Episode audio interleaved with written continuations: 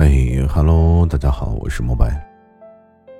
嗯，其实今天呢，我不知道跟大家讲什么主题，所以呢，我就想跟大家聊一聊啊，就我做直播和主播，就是说录播这段时间的一些心得吧。其实可能很多听喜马拉雅的，或者听我录播节目的，甚至说听直播的啊，可能有那么一种感觉，就说。都觉得主播是一个非常高大上的职业，主播是一个就很很优秀，啊，比普通人要厉害很多的一个角色，这是很多人都处于一种就比较仰望的态度。其实并不是这样的吧？这对于我来说，其实我觉着自己就是一个嗯非常普通的人，就普通到什么程度呢？普通到嗯。就走在大街上，可能能认识我的，其实也没有多少人这样子。其实做这个直播一年之后，我真的感觉就蛮辛苦的，很累的。当然，这个辛苦可能跟大家所理解的那种不太一样。啊，我们说什么叫辛苦呢？就是说你辛苦的话，出去搬砖可能更辛苦，对吧？一天干好久，然后给你三百块钱。当然，我说的这个辛苦，其实是在心里面和脑子里。对，就有的时候做直播呀，你要面对很多的人，要面对很多的事情。然后一般这个时候呢，别人就会问我说：“那你累吗？”我说：“我很累。”我们就先说直播吧。对，就因为我是一个情感主播啊，其实我现在蛮后悔的。可能我相信啊，听我录播的人和听我直播的人完全是两种感受。听我录播的人会觉着，哎，我的声音应该像是一个四十多岁的沉稳大叔，对吧？这是所有听解忧的啊，这种录播的，然后走到我直播间跟我说的这样一件事情。可是，其实，在直播的时候，我是一个比较欢脱的人啊，至少现在是。二零一九年的十一月，是我第一次接触到直播这个东西。我印象很深刻，我第一次做直播的时候，说话就是那种还带颤音的那样，就很紧张啊，说话都在发抖。我相信啊，那个那个时候，我相信第一次听我节目的人应该很很直观的就能感觉到，我那个时候真的很害怕。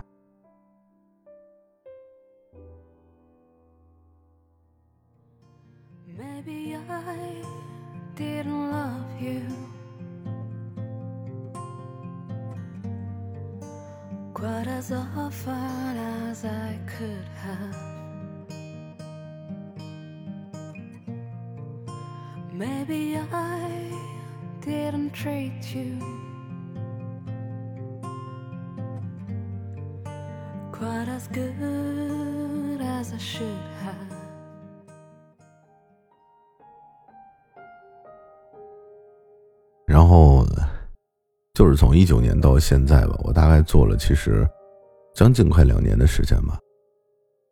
这段期间呢，其实我的风格是不固定的。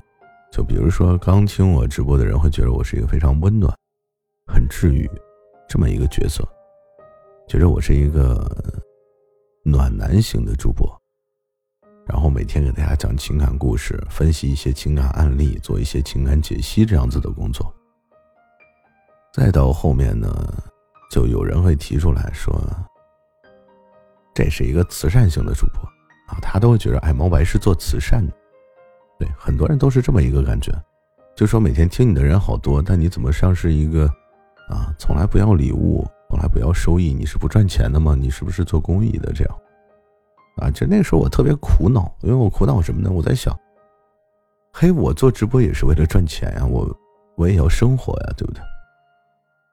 然后就一路坚持，一路坚持，啊，那段时间我记得特别清楚。我说，啊，我我不播了，我说我播不下去了，我说太累了。我说我每天，啊，花大把的时间去给你们，但是我并没有得到我应有的一些收获。可能这个时候正在听节目的你啊，会有这种感觉，就是说，你怎么能以结果为导向呢？你怎么脑子里净想着赚钱呢？说到这儿呢，我们就都知道啊，那年一九年的时候，我们就正刚好赶到疫情。疫情那段时间呢，我们都没有工作。我也是那段时间接触到直播的，所以呢，嗯，人为财死，鸟为食亡，对不对？然后我就开始改变我的风格。怎么改呢？因为那个时候有人跟我说：“说你要礼物的话，你就要开口嘛，你不开口，我怎么知道你会要呢？对不对？”所以后来我就改成啊，我开始在直播间里面开口要礼物这样子。然后那段时间其实走了很多的人，嗯，有很多我熟悉的人都走掉了。走到什么程度呢？就是说，嗯，走了百分之七十吧，走了百分之七十的人。那些粉丝呢，就会觉得，嗯，我变了，啊，他们也不知道我，他们都觉着我变了。其实我倒觉着有点类似于道德绑架吧。这为什么会说是道德绑架呢？其实很简单，大家上班也是为了赚钱养家，对不对？那我只是把我的工作换成了直播而已，其实对我来说也是工作。那我工作的话，我就肯定会付出我的脑力、精力，还有我的一些。体力对不对？那我就是为了换取一些报酬，对吗？但很多那个时候，大家都会说你以前那么好，你现在都改变了，就说，嗯，变得特别的有点商业化呀，怎么样？就觉得商业化是一件不对的事情。那段时间我特别难受啊，我觉着我一直都是处在那种真心换真心的状态，因为我觉着。你对别人真诚，我们才能换取别人的真诚，对吧？可是呢，最后你发现，其实你做了很多的事情，你帮助了很多的人，解决了他们的情感问题，然后，并没有人去反馈你什么，给你什么东西。真正感谢你的人，其实没有多少。真的是这样。似乎你免费的给大家提供一些服务也好，声音也罢，一些安慰也罢。或者说，一些情感问题的解析啊，帮他解决他的烦恼啊，等等，这些都必须是公益性的，必须是免费的，才是对的。啊，其实，好像在他们眼里，我是不用吃饭的，我就像是一个机器人一样。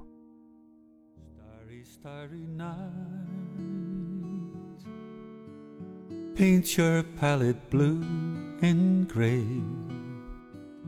Look out on a summer's day with eyes that see the darkness in my soul. Shadows on the hills, sketch the trees and daffodils.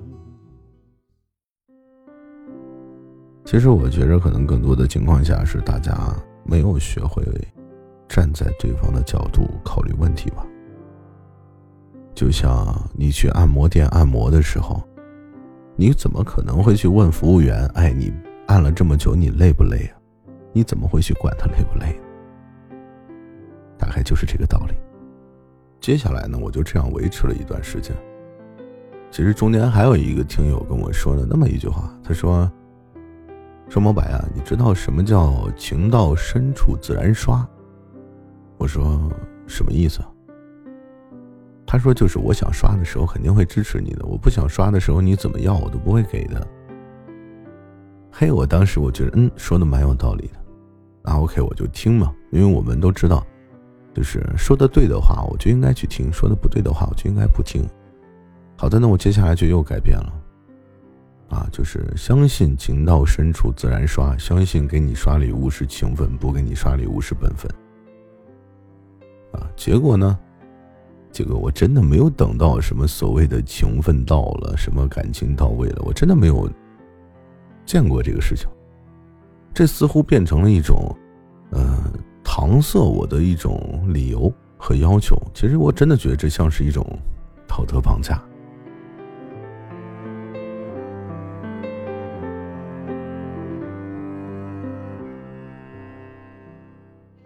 其实做直播的时候啊，说到这儿，可能你都有一些反感，甚至不想听下去了。但是我还是想让你，很用心的听完我说的。接下来发生了一件更有意思的事情。我作为一个情感主播，我肯定是主要做情感解析，主要做一些关于情感方面的话题。我并不是一个唱播，对吧？然后这段时间呢，很多人就开始跟我说说，我不敢来你直播间了。我就私下里问他们，我说你为什么不来了？他说，因为听你直播太好哭了。我说什么叫太好哭了？他说，就听着听着呢，我就很悲伤。啊，我说，然后我就说，我说你为什么悲伤啊？他就说，因为听着感触很深，被你 get 到了。我说那好吧。接下来呢，他就说了那么一句话，他说，听直播是为了开心，不是为了难过。我就是因为每天生活的不是特别好，所以我才听直播，希望能够在听直播的时候给自己带来一些心灵上的慰藉，希望能够听得开心一点。OK，我觉得他说的很对。好的，那我就摒弃了传统的情感直播，就是跟大家做一些情感话题啊这些东西。那接下来我怎么改呢？接下来其实我就，嗯，开始把搞笑和情感结合起来做，做一个有意思的搞笑情感主播。啊，你会想怎么搞笑呢？其实很简单。就是我平时会把一些段子、脱口秀和情感结合到一起去讲，包括有时候整个直播间就变成了一个娱乐直播，目的是为了逗大家开心快乐，希望大家能够因为我的这个快乐去买单。结果那段时间确实听我的人很多，但是支持的人又不多，为什么呢？问题又来了，他们就又跟我说了那么一件事情，他说以前你还蛮暖的。啊，有的时候还挺高冷的，我喜欢高冷的你。嗯，你现在不高冷了，你现在变成了一个逗逼了，我就不是特别喜欢了。哎，这个时候我就深刻的意识到一件事，我永远满足不了所有人的胃口，我就是我，我只能做我自己。look at the stars，look how they shine for you。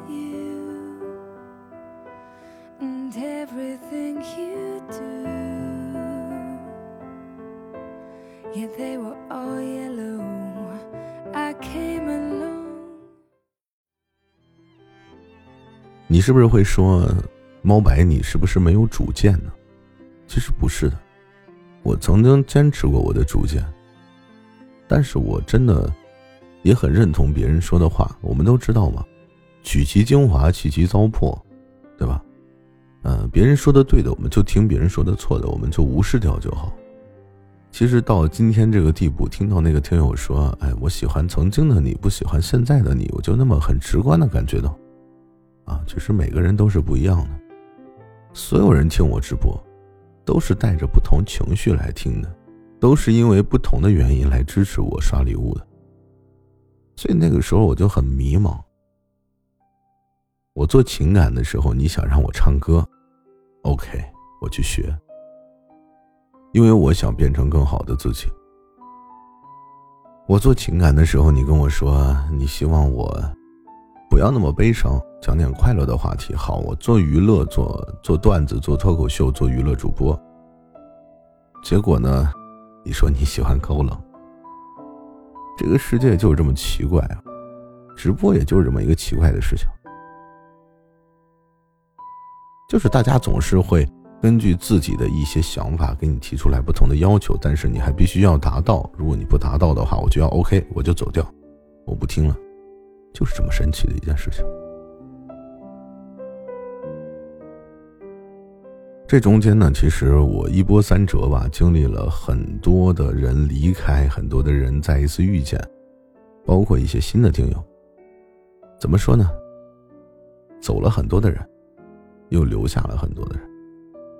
这个时候，我明白一件事情啊：铁打的主播，流水的听众。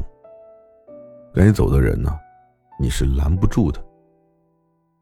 而且呢，在做直播的时候，还遇到很多那些勾心斗角的事情吧。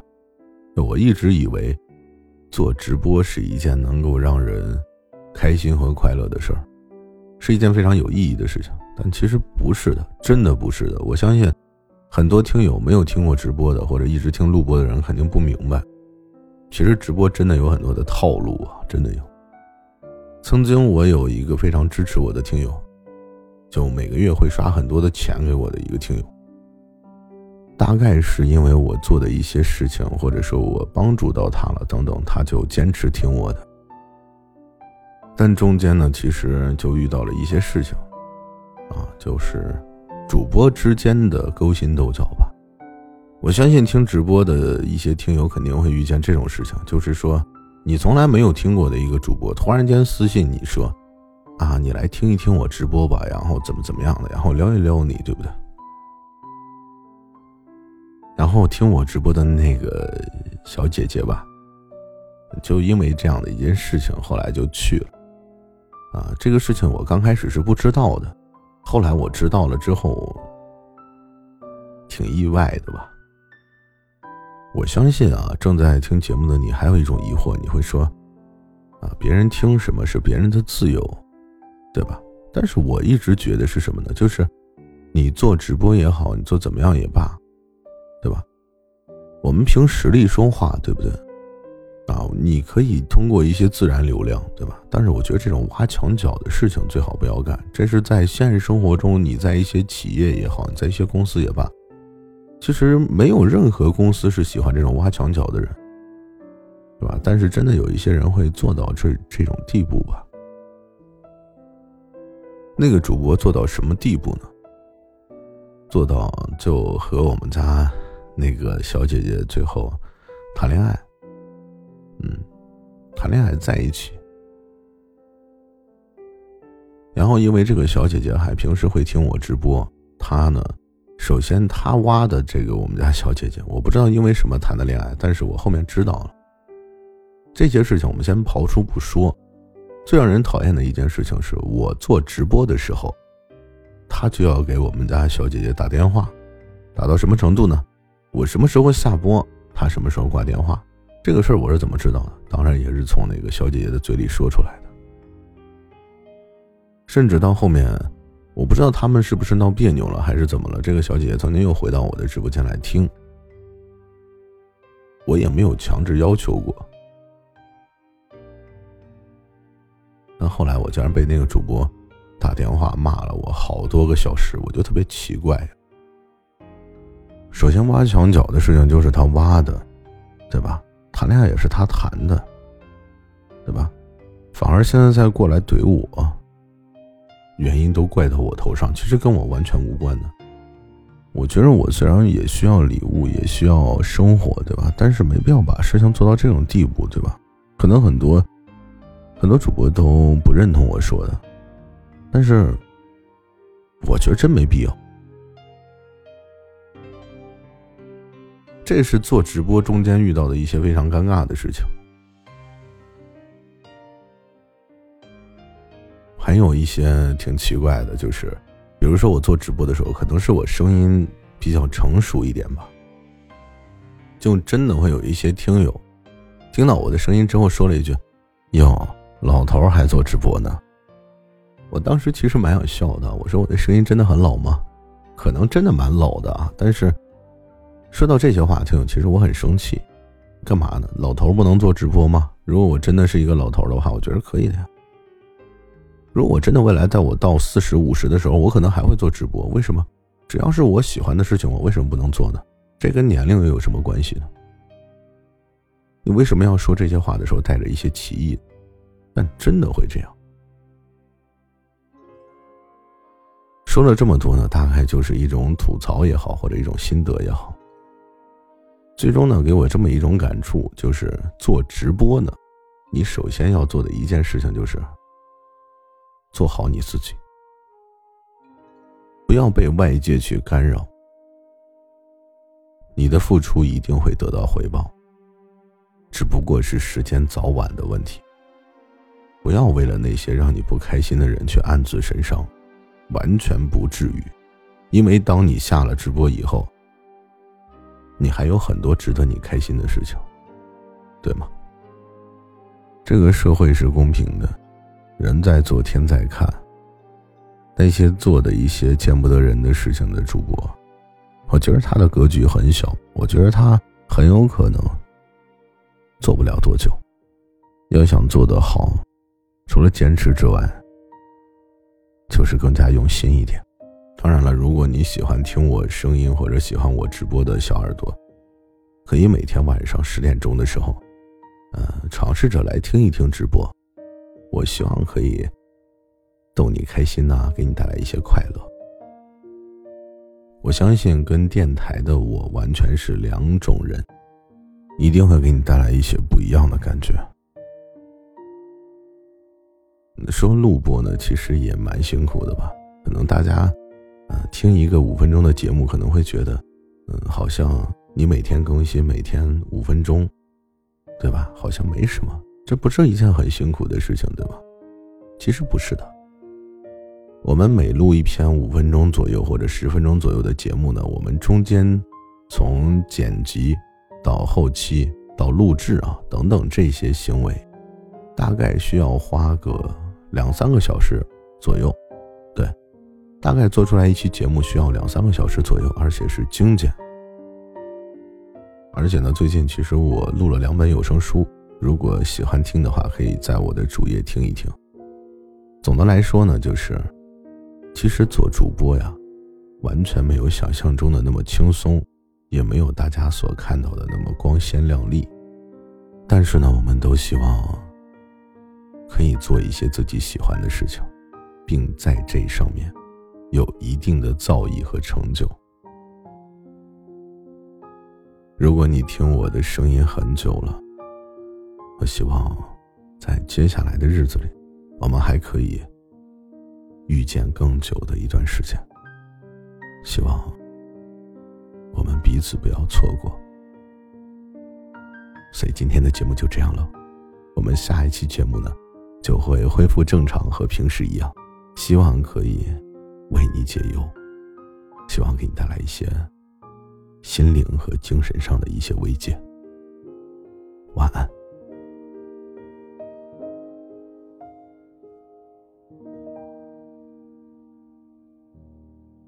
Starry, starry night,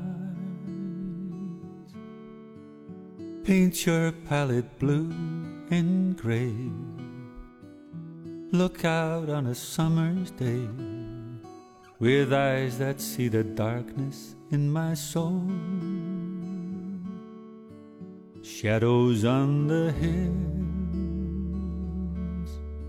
sketch the trees and daffodils, catch the breeze and winter chills in color on the snowy linen land. Now I understand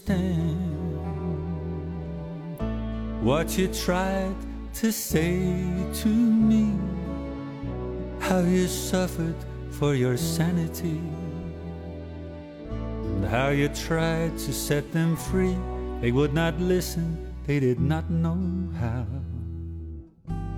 Perhaps they listen now.